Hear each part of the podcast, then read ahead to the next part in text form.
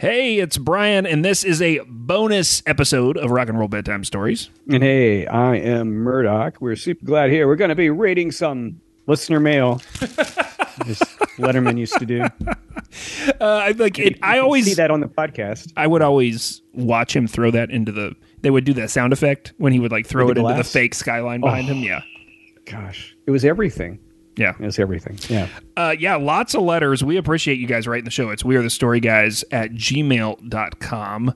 And uh, we have got uh, quite a few notes here. Oh, here's here's a fun one. Um, Elvin from from Pennsylvania, he writes to say, I was informed recently that it was Nuno Bettencourt from Extreme who played guitar for Rihanna during the halftime show. No, I didn't know that. I, I didn't spot him. And then, so I waited. So when we got this letter, I had to go look. And yeah, he, so he started playing with Rihanna on tour. I want to say it was like maybe 10 years ago or something on and off. And he's played with tons of other people. He is the guy from Yeah. Extreme is killing it uh, and Yeah. got to play the Super Bowl.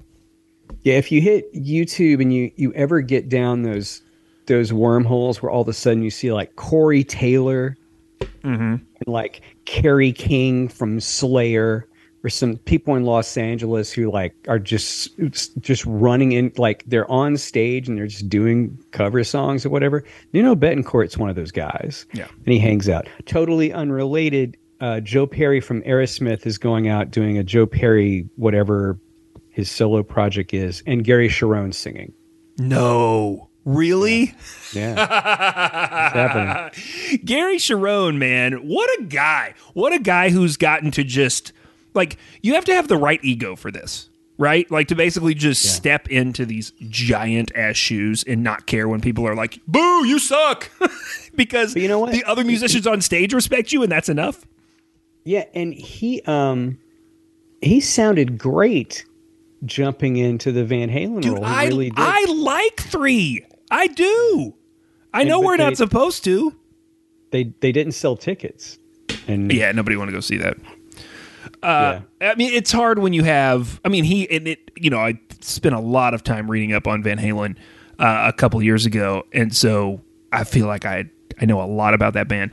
And the thing that I remember hearing over and over is that, like, basically, Gary Cherone was the anti of both Hagar and Lee Roth in terms of like personality and hang. You know what I mean? Like Gary Cherone was just like, Right. cool dude, just tell me what to do. Where these other guys were sort of jockeying for position and they had their own rivalry and all this stuff. And Gary Cherone's just a, a good fucking hang, I think. And I think that's why Joe Perry's like, come on, dude, let's do this. Yeah. I saw a thing with Hagar the other day, who I still love Hagar. He's so interesting. And he uh he said that him and him and Roth like were never friends. Like never really had pleasantries or anything. They worked together, just did they did stuff or whatever. And and Roth pointed out that like ha- Hagar's songs are about love. Why can't this be love? Love walks in. And then Roth's songs are like ain't, ta- ain't talking about love. Like he writes the opposite songs. that that's Hagar true, does. man. But Hagar said that he was the leader of the band, and that he made deci- he would be like, "Hey, let's go out on tour this fall," or "Hey, let's do let's do this or whatever." And then they got they got different a different manager, and at some point they're like, "Hey, man, this isn't Sammy's band," Yeah. and and that's how Hagar said that he got kicked out. You've seen Sammy live, right? Or no? I saw Sammy and Dave live together. Oh, that's right. We talked about Sammy that. headline, and I've seen I saw Van Hagar on the the for unlawful carnal knowledge tour. Right on. And then you went to the reunion. Yes, I saw them with Dave too. So I've seen that. I've seen all of it. Right on. Uh, okay, next letter. Uh, hey guys, discover the podcast around COVID lockdown time and have become a huge fan. Awesome, dude. That was a tough time, and honestly, this podcast I think got the two of us through that tough time. so I'm Yeah. glad. I'm glad it worked for other people too. Uh, the the show's a great concept. Both of you are excellent at making the story super interesting. Thank you. That's very nice. Uh, I'm a lifelong musician who's a little older than you guys. I'm pushing seventy. Rock on, dude. Wow. Uh, and I've been aware of most of the topics you cover since rock has been my world, although I almost never know all the details you bring up. So thanks for the excellent research. Every once in a great while, I run across something on my own and I say, quote, how the hell did I not know about this years ago? End quote. I love that. Uh, that happened to me two nights ago while I was watching obscure music docu- documentaries on my Kanopy app from my public library. Rock on, dude. You're just dropping all the good stuff in this story. Yeah, no kidding. Yeah. Uh, anyway, see if you can dip your toes in the pool and uh, not watch it all the way to the end. Early on, you may think, "Oh, this is just about a guy doing X," but hang in there. It involves it evolves like an endlessly blooming onion and has every element of a great rock and roll bedtime story, in my opinion. It is called Orion, the Man Who Would Be King. I've seen Orion, the man who would be king, and holy shit, Brian, you haven't. You've seen it? Okay, Yeah, so I totally have. And so- I'm going to watch it after we podcast. so I. I, mean, I feel like you shouldn't tell me anything about it. No, Okay, okay. I will. I will watch it, and uh, then then we'll we'll reconvene at a future bonus episode and talk about it. Yeah, it's 87% on the tomato meter. So Okay. just keep going. Okay, okay, awesome. So this brings me to a, a, a great thing, which is we are starting to get recommendations from listeners and people, you guys who are listening to the show, you are getting interactive on the email and you're sending us not just ideas for the show, but hey, have you heard this band? Hey, have you seen this music doc? Whatever. I, I got another letter here from a guy who wants to remind me that I listened to a lot of Koe Wetzel last year, and he says, "Hey, if you like that, you should check out this guy named Hardy." Did you check this out? Yeah, I did. So I've listened to the record. He's got a record where half of it is country, and then the second half is sort of like modern rock from the early 2000s. Right. Okay. So it's not like Hank Hank the Third, like metal. no, it, it reminds me honestly of like Puddle of Mudd, and I don't actually mean that disparagingly because Come Clean was a great fucking record. but uh, I mean, it has that sort of kind of redneck rock energy to it. It, it. It's interesting because here's here's my review. Hardy is an incredible songwriter, right? And that's how he started. He started as a songwriter in Nashville. He's written a lot of hits, and then he's doing stuff on his own. And so, if you have a good songwriter, you can drop them into any genre. And some of the stuff he's doing, especially on the metal side, is very on the nose. I'm just reading about him and it's fascinating. He's written 12 number one singles since 2018. Yeah, he's a big deal. Yeah. He's a big deal. And you're seeing this more and more throughout music where there's guys who are in the background for a long time songwriting or producing, and then they start to sort of build their own fan base online. One of my favorite artists from the last decade is a guy named Jon Bellion, who's done this in pop music. Um, Mike Posner did it before he did. Uh, there, you know, there's a lot of people like that who have either either had a little bit of a career and then become a producer, or been a producer and then had another career. Jack Antonoff, who is like Taylor Swift's right hand, has done that. He's been in rock bands and stuff for a long time.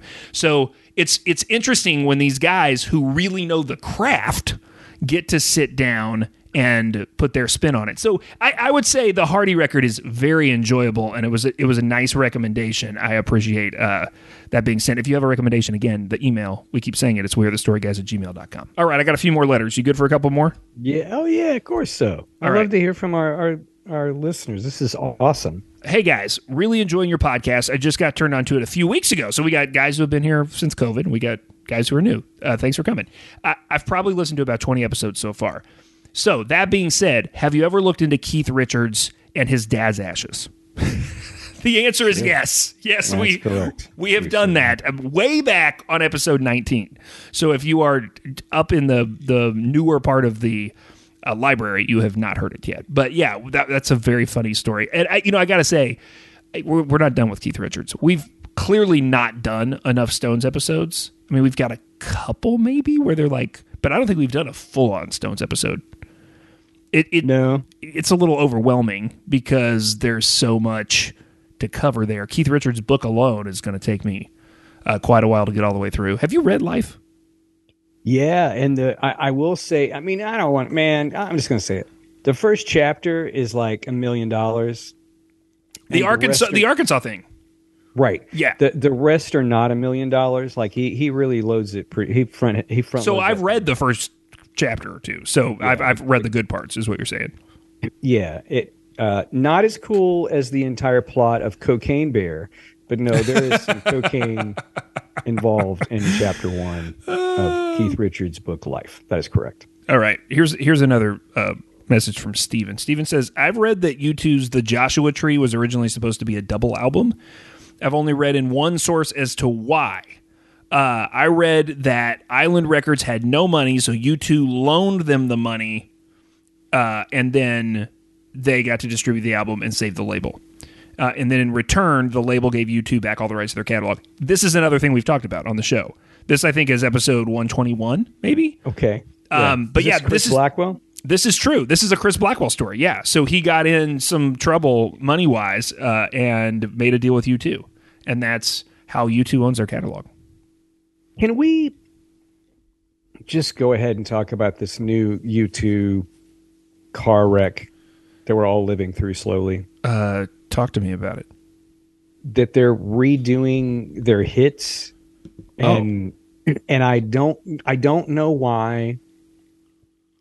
I'm I'm expecting like to hear something marvelous to come out of it, and like it just I, feel like I'm listening to a bunch of really old dudes like playing their songs really slow. Like nothing is happening. Like i'm not being i'm not being pulled into the things that pulled me into U2 in the first place. So i don't know what they're they're trying to do it's different when someone has to re-record their fucking songs for spotify because of publishing stuff. Because of publishing, I was going to say we just established that's not the case here. So that is strange.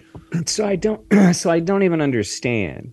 And they're going to do a whole. They're going to do their Vegas thing. They're finally, you know, they're old enough. They're doing the Vegas thing, and then Larry Mullen Jr. is not going to be playing drums. Oh, Um, what? yeah, he's just he wants. I think it's he needs time off He's or done, health sure. or something or whatever. Yeah. But yeah, I- so if you haven't heard that, like I, I listened to a couple of the tracks, and I'm, I don't know, man. I'm just flabbergasted. I want Uh, to be punched in the gut. I want to feel something or whatever, and it just it just seems so freaking boring. Like I don't know. Yeah, re-recording your own songs is is a strange move, unless of course you're doing it for financial reasons, which is what I always assume.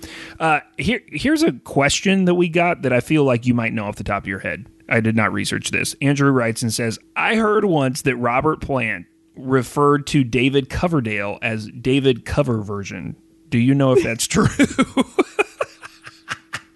I know that he I know that he didn't he said some not nice things about Coverdale, but I don't know if he called him David Cover version. it's so good, man. I know that I know that I know that Jimmy Page wanted to hang out with with with Percy and he didn't want to do it and so then Page did this whole thing with Coverdale, Right. is weird anyway. Right. The black clothes, the bra- the black cr- look. I can't talk either. It's the whiskey. The black Crowes thing was weird enough anyway.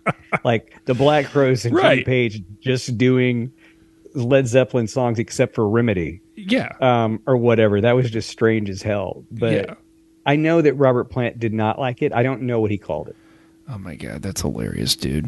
All right. If you want to get involved in the show, it's wearethestoryguys at gmail.com. Uh, we love hearing from you and getting a chance to uh, write back, respond on the show.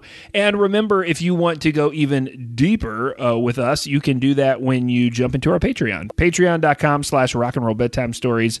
Uh, and you got two levels there, five and ten bucks a month to get you some extra bonus content. So uh, check that out. And until next time, oh, what should people keep doing, Mark? Keep telling stories and writing us letters.